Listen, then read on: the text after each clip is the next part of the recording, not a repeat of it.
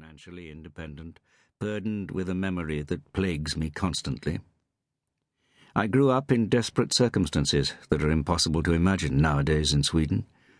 My father was a browbeaten and overweight waiter, and my mother spent all her time trying to make ends meet.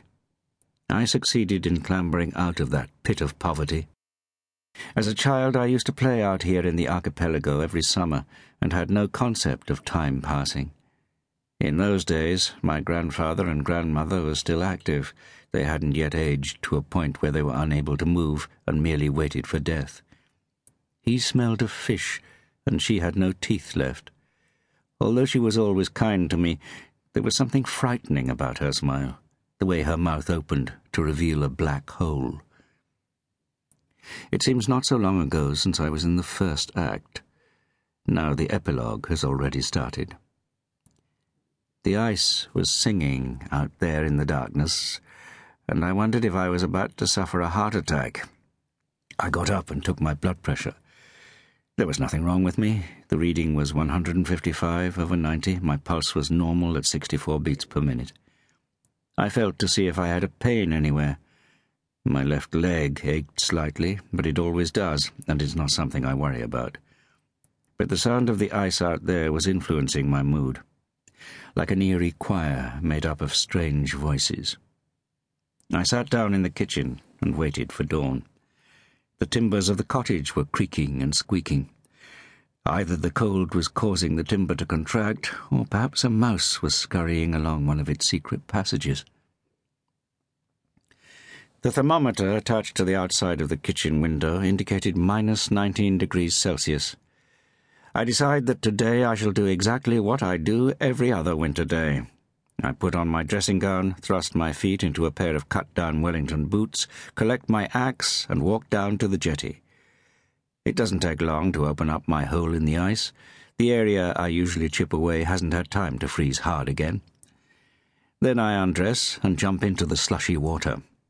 It hurts, but when I clamber out, it feels as if the cold has been transformed into intensive heat. Every day I jump down into my black hole in order to get the feeling that I'm still alive. Afterwards, it's as if my loneliness slowly fades away. One day, perhaps, I shall die of the shock from plunging into freezing cold water. As my feet reach the bottom, I can stand up in the water. I shan't disappear under the ice. I shall remain standing there as the ice quickly freezes up again. That's where Jansson, the man who delivers post to the islands in the archipelago, will find me.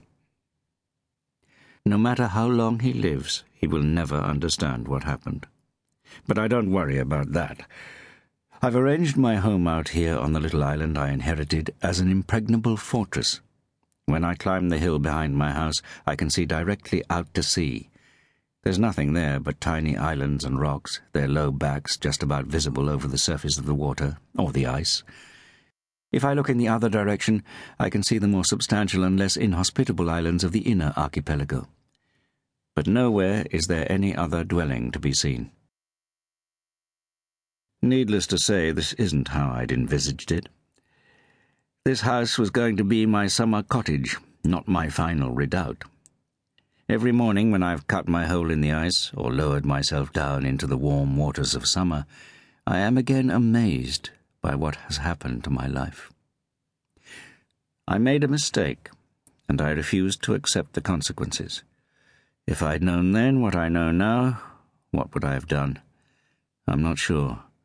But I know I wouldn't have needed to spend my life out here like a prisoner on a deserted island at the edge of the open sea.